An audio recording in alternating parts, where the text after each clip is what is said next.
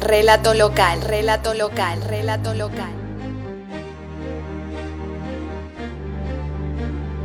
Escribo de lo que escucho, digo lo que siento.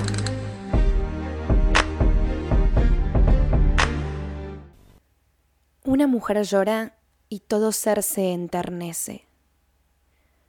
Una mujer llora y la conclusión de su conmoción es por su inevitable naturaleza.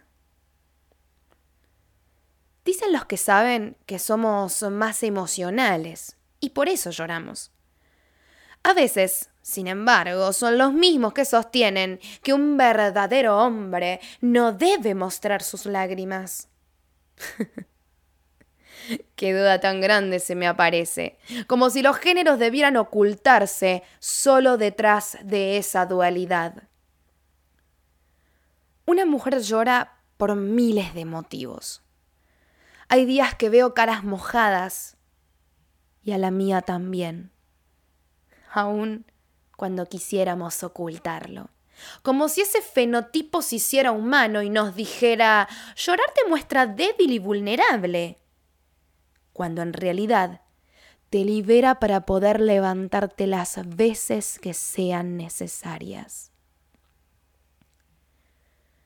Lloramos para descargarnos, para liberar, porque si tragamos, esa energía se sepulta en el cuerpo y de esa forma el físico se desvanece paulatinamente.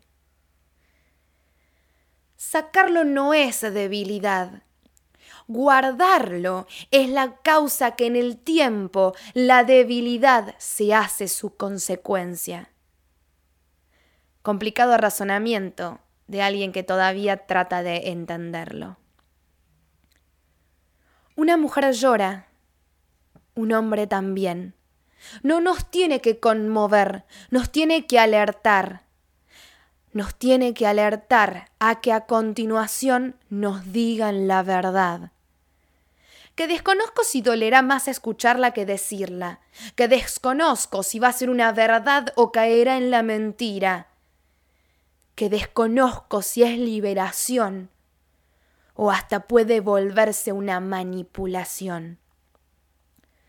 Llorar puede implicar muchas cosas, pero por hoy quiero quedarme en la primera de ellas.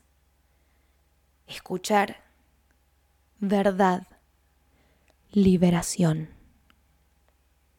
Una mujer llora y deja que veamos un rayo de su alma.